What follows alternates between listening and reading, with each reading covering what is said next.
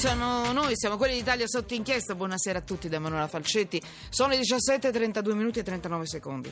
Dicevo buonasera a tutti. Siamo su Periscope, se volete ci seguite, ci potete seguire. Come diciamo tutti i giorni, la radio che, può, che riprende anche il dietro le quinte, lo studio, tutto. Eh, la, va in onda con le immagini su Periscope e su Twitter. Entrate in Twitter e trovate, ritrovate anche la strada di Periscope.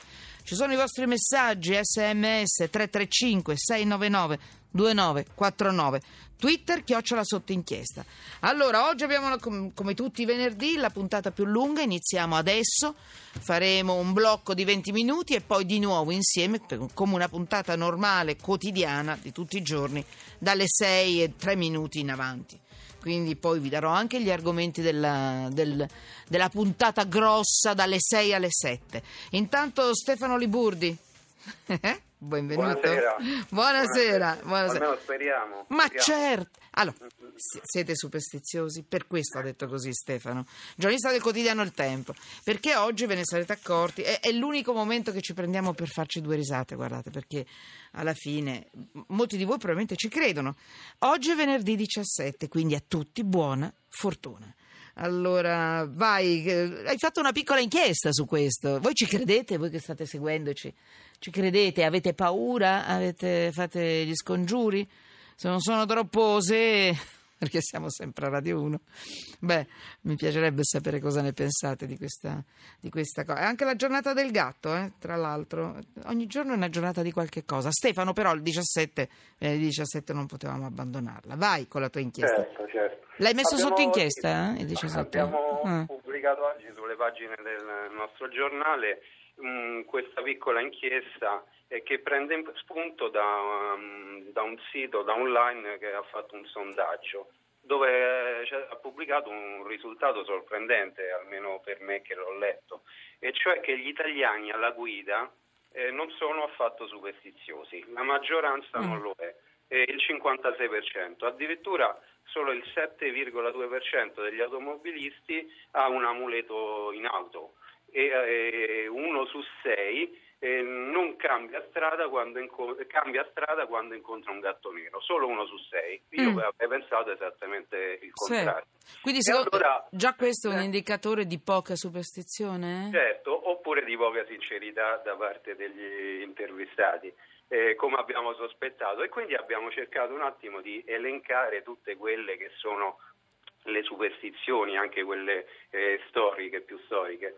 E eh, abbiamo sfidato i lettori a non, Sì. avere- eh, a non riconoscersi neanche in una di queste. Non mm. so, abbiamo il eh, classico specchio che si sta per rompere in frantumi, eh, chi non si è già visto i sette anni futuri pieni di, di sventure, eh, oppure la moglie sulla porta mentre uno si accomoda a guardare la partita della squadra del, del cuore che ti augura buona partita. Questa non la sapevo, sì, beh, buona partita. che, che, perfidia! Ah, è carino. Aspetta, aspetta, se avete voglia mandateci al 335 699 29 3949 e a Twitter chiocciola sotto inchiesta. Ah, potete farlo anche su Periscope se volete e su Twitter in diretta. Il vostro, la, la, la, la vostra anche il rito scaramantico, sì. E poi la cosa che vi fa diventare pazzi, che cosa vi fa... Perché che cosa vi rende superstiziosi? Voi siete superstiziosi. Stefano, tu sei superstizioso? Fai qualche cosa che...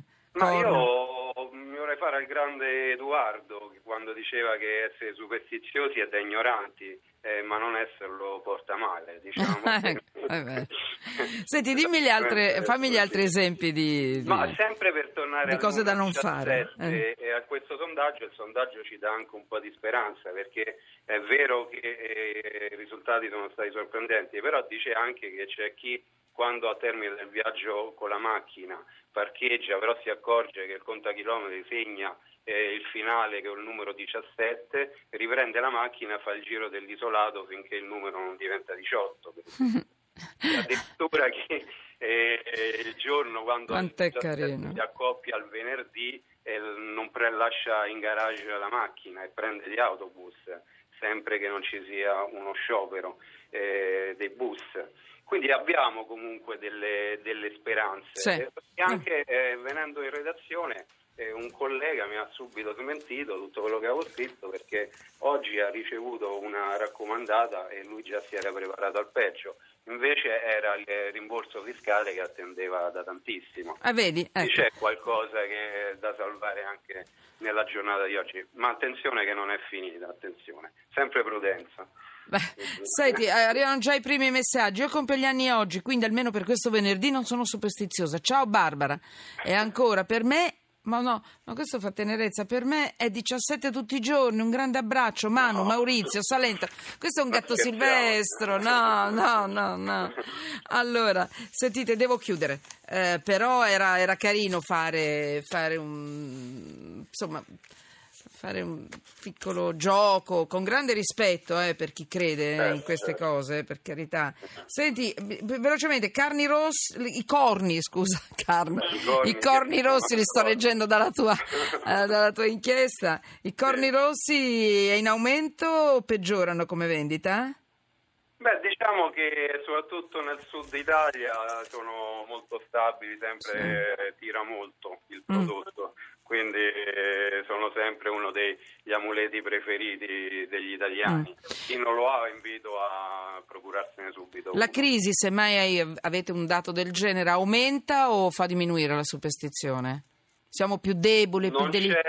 Non c'è un dato preciso, però la sensazione sì. è che aumenti tutte le manie, le piccole manie, Aumenta a cominciare dalle lenticchie mangiate a Capodanno che ci ostiniamo ogni capodanno a mangiarle con la speranza di aumentare la nostra fortuna economica.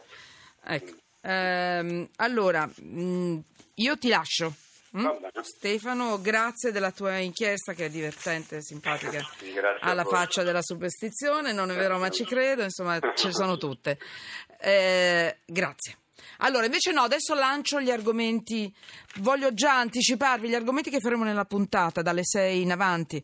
Allora, ritorniamo sull'argomento dei tassisti, perché ieri in occasione dello sciopero abbiamo ascoltato le loro ragioni, quelle delle auto bianche, oggi invece diamo spazio al diritto di replica della categoria NCC e eh, praticamente un noleggio con conducente. vi daremo delle indicazioni, anche delle notizie su Uber, abbiamo fatto una piccola nostra inchiesta. E poi parleremo del decreto Masia, perché è stato licenziato oggi dal governo il testo che recepisce le indicazioni della consulta sulla riforma della pubblica amministrazione. Ve la semplifico, ve la semplifico, sono i furbetti del cartellino, ci sono poche novità e molte conferme. Resta il licenziamento entro 30 giorni e nei casi appurati e la responsabilità per i dirigenti che fanno finta di non vedere. Cosa ho detto al posto di Madia? Uh, Ah, Masia, certo, quello che fa i sondaggi, infatti, se...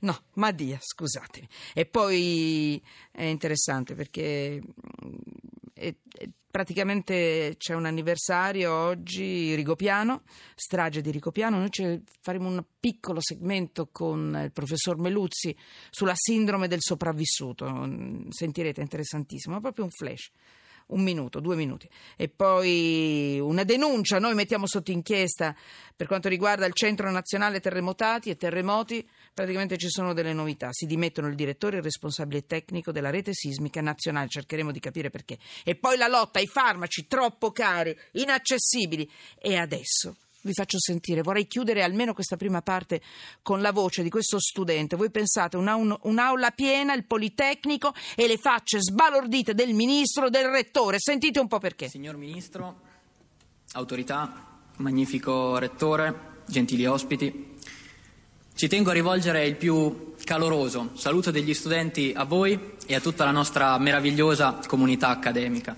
studenti, ricercatori, docenti, tecnici amministrativi e personale tutto. Quando mi è stato comunicato il tema della cerimonia, la quarta rivoluzione industriale, non ho potuto fare altro che pensare all'esaltante tempismo con cui è stato avviato quello che mi piace definire il rinascimento del sistema universitario italiano. Il numero di studenti che proseguono gli studi, infatti, è in costante aumento. L'abolizione del numero chiuso e l'importante programma di reclutamento hanno prodotto enormi benefici sull'intero sistema. In merito Certamente va anche alla gratuità dell'istruzione universitaria e agli importantissimi programmi di welfare per quanto riguarda residenzialità, trasporto pubblico e accesso culturale. credere nell'università ha funzionato ed è il paese intero a guadagnarci.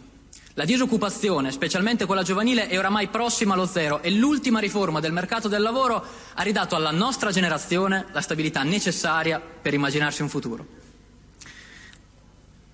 Questo è il discorso che tutti vorremmo ascoltare, quello che avrei voluto fare oggi.